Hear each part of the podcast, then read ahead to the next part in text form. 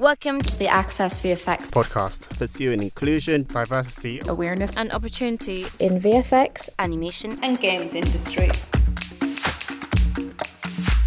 Hi, my name is Simon Devereux, founder and director of Access V F X.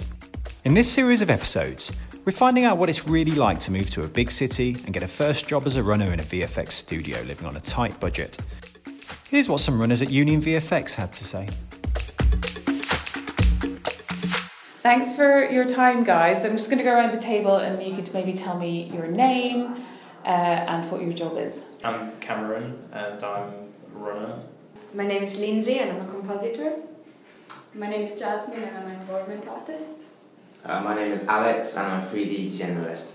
So we're trying to just address the fact that some people are a little bit daunted by coming to London. They've maybe watched too many horrible things on the news, um, or have never really left somewhere where they grew up. And I know that all of us in this room have moved to London, so we just want to have a little bit of a chat about some of the things that that meant and what advice you might give people who are thinking about making that leap. So I'm going to ask you guys how you first, you know, got your first role within the visual effects industry in London. So I was a runner. Basically, my first part of my first job in this industry was working here at Union as a runner. Um, and in case you don't know, uh, runners don't get paid very much. So for me, I was uh, living at home with my mum uh, in Cambridge, so it was quite close, relatively close to London. I could commute every day. Um, but I did stay in a lot of youth hostels in that time to save money and save commuting time, um, which was really good because it helped develop me as a person and give me experiences that I wouldn't have had otherwise. So was it cheaper to stay in the youth hostel than to return commute to Cambridge? Yeah, it was like for a, for a young person with a third off discount um, on train fares, it was still like twenty-seven pounds a day to come to London and back with peak train times, uh, which I wouldn't be getting. Um, but on a hostel it's ten pounds, so on, on a weekday in London you can get cheap hostels about ten pounds, um, so plus food, fifteen quid a day. It's a lot cheaper and you can go out in Leicester Square or whatever, uh, or Shoreditch or Camden or, or cool places like that, um, so yeah, that's what I did and it was okay looking back. So tell me the most interesting person that you met staying in the youth hostel. Oh, there's, there's too many. I, I, I can't really... I mean, yeah, you meet some insane people, but you do meet some really cool people, um, which I'm still friends with, and, you know, various things like that. Uh, but, yeah, um, it was a good part of my life. Great. Anybody else? Mm, yep. So I started as a runner as well, and like Alex was saying, at first the pay is not that much, but I was kind of lucky because at the time, I was living in uh, in a friend with a friend uh, and her family, and uh, we met at uni, so it was kind of um, easy, and they gave me like really cheap rent, so I could afford. And um, we were living in uh, South London, so that's already quite cheap compared to every, everywhere else in London. And um, it was quite funny because they didn't speak any English, so I had to learn Spanish. But it was okay. Wow, well, that's yeah. a good skill to have. um, they were really good at cooking too. I'll bet. So yeah, throughout, um, I lived with them for about uh, two, three years. And that really helped me because uh, rent was really cheap, so I was able to live comfortably um, while I was a runner. And then eventually, um, when I had enough money to move out, I did, and went to live with a friend in a flat. And so do you still see them now? Yeah, yeah, we're still in contact. we we wish each other Merry Christmas, and uh, uh, they live quite far from me now, so I don't get to see them that much, but I still see my friend quite a lot. Because we're kind of in the same scene, so we like to go out in the same places. Nice. It was nice, yeah. It was like a, I was adopted by a Colombian yeah. family. How about you, Jasmine? Um, so I started as well as a runner in the industry. I worked at the mill for six months, and um, as this guy said, the budget for a run salary is very low, so you need to juggle many things and sort of make sure that you can cover the rent and all of that. I personally was really lucky as well because um, I managed to move in with my boyfriend and his families. Uh, so um, yeah, it was really convenient for me because I could save a lot and I could uh, manage to see London for the first time and uh, explore. Um, we were living living a bit outside on the outskirts, but um, you know, it was still a lot cheaper than the renting uh, on a lower salary. So that was my first experience um, moving here.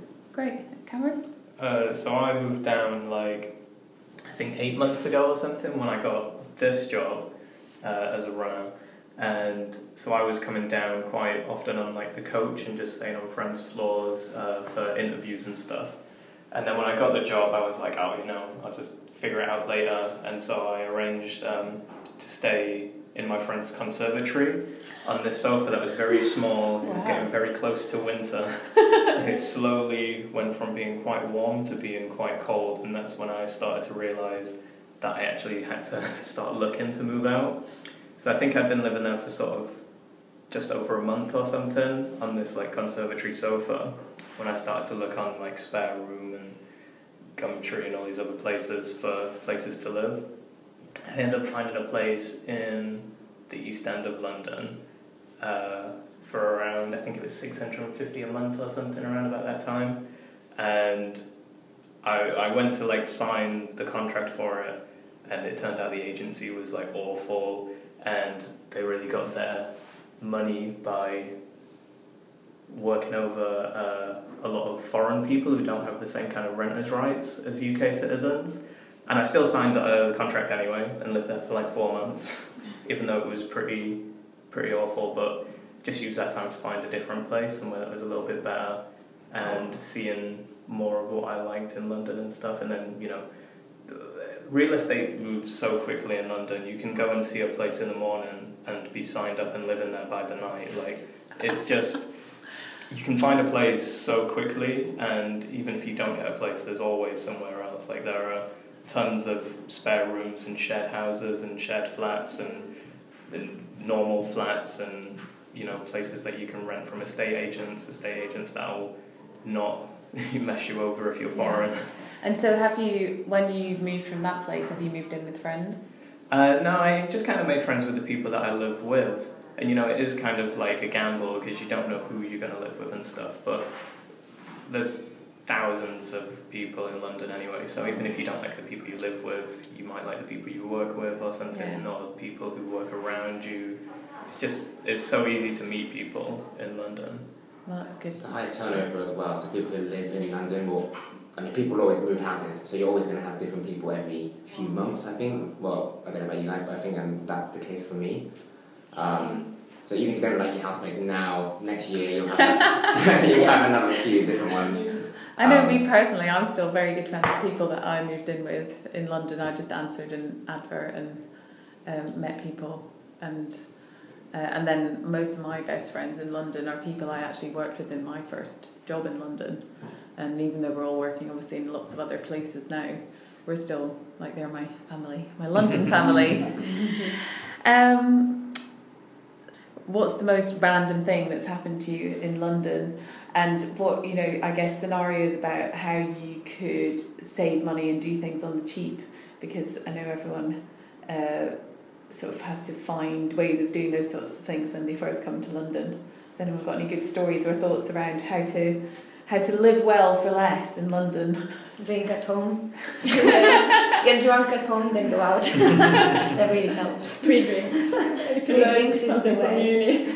Uh, there are tons of free things that you can do in London. If you just true. go on Google or type in free tours in London or anything like that, things will come up and you can meet people doing that, and that will explain stuff that you wouldn't otherwise know. So there's definitely things you can do, and if not, just walk around. Go, I mean, if you've got the money, you can maybe go to the theatre like just before it's about to start and ask for a cheap ticket, and they'll probably give you one if you're just on your own. I think own. There's a box office in Leicester Square which does that day, like, return tickets. Yeah, but like, if you go at seven twenty, just before it starts, you know, they're going to wow. have empty seats. This is, this and is a secret. Just, yeah, yeah it's a secret. Yeah. Don't tell too many people. But yeah, if you just go there on your own and be like, hey, can I see the Lion King? Uh, here's ten pounds. And they might be like, yeah. Go on, because we're not going to sell it in the next ten minutes. So that's a good tip. I did it a few times. Miss Saigon, I saw the same thing, and they wow. did, they gave me a really bad seat, but then no one was in that area, so they upgraded me to the middle. It was really good. So that's a good little tip. Um, you always get the friend, the person in front of the theatre saying, "Oh, my friend can't come. I have this ticket. Does anyone want it?" Yes, I do. Thank you very much. Yeah. Actually, that's true. Or for gigs as well. And that's how I, I saw. Yeah, Time Out is quite good for the free event listings. There's always yeah. lots of stuff. And then you have all the museums in London are free, and uh, a lot of them are actually open in the evenings as well. So I like to go on the weekends. Some of them close at ten p m and they're free to go, and there's a nice view as well. Um, there is actually a lot of stuff to do for free in London, other than just going to like shows that you have to pay for or going for drinks. I think going for drinks is actually one of the most expensive things to yeah, do. Yeah, I imagine. Yeah. And there's loads of industry events as well that you can attend for free. Um, so and they have drinks and food. Yeah, most of the time they're free drinks and free food. So, yeah. so just live off free buffets. Yeah. Just yeah. Make pack, make pack lunches. Is that a good tip? Yes. Make yeah. your own lunch. It's only lunch is over. It's quite expensive. I guess it's also really, really nice if you, when you first move here, if you can try and live close to a supermarket, so you can budget a bit better and try to pack your own lunches. And um, I, I guess something that one might want to be careful about is also how far away you travel, because it could get really expensive traveling central. Um, but uh, I guess everybody's here's got Citymapper on their phone, and it tells you how much a fare costs, so that's really helpful. And if you can find a place that's it's got all these combinations of like a close supermarket and a good um, travel budget, um, I guess you can start them budget better and uh, save a bit of money.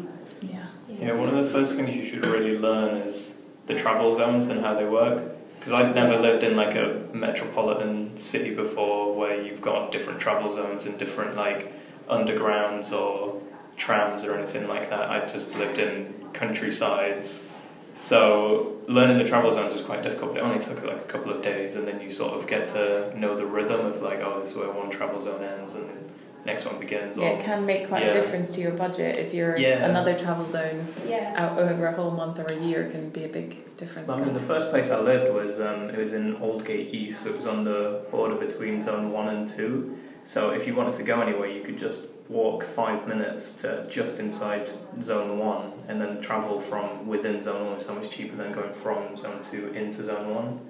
So it was just. Oh, so get a cheap map and look yeah. at the travel zones. Also, if you're under twenty-five, I think it is, um, you can get a young person rail card, and you can link that to your Oyster card. Can you? Um, so basically, instead of paying... All about tips. So you, uh, peak times of your train fare, I think zone one till two is like two pounds ninety or something. But you, if you go off peak, it's two pounds ten. But then if you have a young person, it's subtracting a third of that, so it'll be one pound forty. So it's pretty much half price. So if you can travel off-peak and have the young person card linked to your Oyster card, it's good. Um, that's, that's really good. I've actually got a twenty-six to thirty rail card, so it's valid until then actually. But it was originally eighteen to twenty-five until they recently changed it, so that's nice of the government to do that.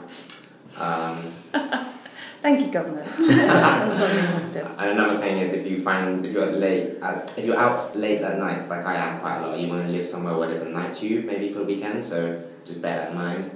It's it's a good thing to, to consider when you're finding. Or a night bus. I've always enjoyed the night bus. Yeah. Yeah. Some of my most fun times have been on the night bus. Yeah. never never a dull moment. People people say that a lot when because when you're in London, like half of your rent goes half of your salary goes in rent, and uh, people's really mad about that. But then when you take the night bus and you're passing, I don't know, um, some nice pretty bridge in the centre and centre, it's just it makes up for it.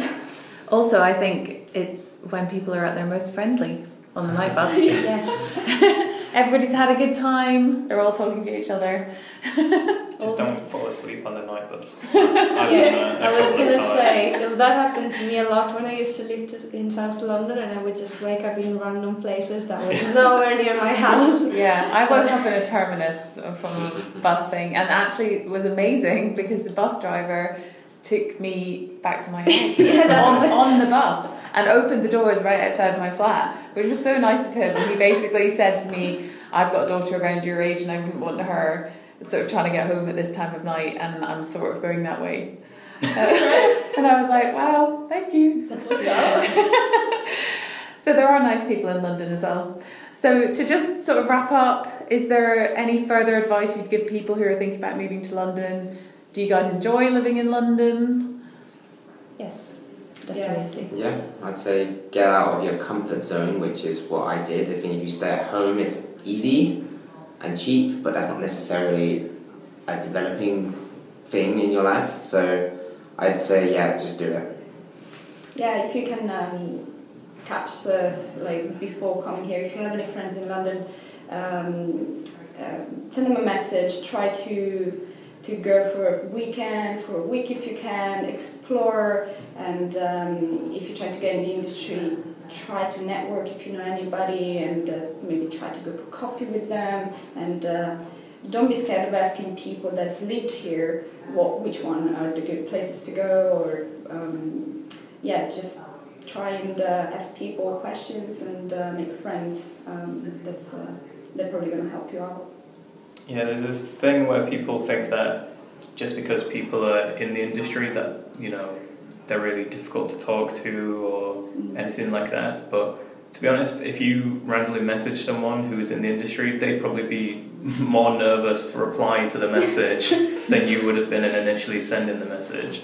So it's really easy to network with people who work in the industry or know the area, and no one's just going to not reply to you or tell you like about their experiences, because being behind the scenes with a lot of the stuff in an industry where people don't really get a lot mentioned, people are probably like bursting at the seams to just talk about yeah. the things that go on. So there's there's no one that will never tell you about something or keep everything to themselves. Everyone's just super open. And also to kind of keep it realistic, be ready to compromise on some stuff, because for us, nice as it is to live in London, at the beginning it's not the easiest thing to do, so you need to be ready to budget yourself, or sometimes walk to the nearest bus stop, and or you know, try. Sometimes you have to stay home to save a bit of money, so it's important to learn to compromise at first a bit, and then eventually you become more comfortable and it becomes easier. Oh, and be rain safe at all times. Always rain safe. Rain safe. Okay, yeah, that's good. I thought you said something else there. Yes, bring an umbrella. But to be fair, I'm from Scotland, and this is not a place you need to worry about. I never got an umbrella. All right, guys. Well, thanks so much. There we go, end of another Access V F X podcast. We really hope you enjoyed it. To find out more about what we discussed, our mentoring program and events we're at, then head over to our website at w w w dot access v f x dot org and follow us on social media. Big thanks for listening, and until next time, bye.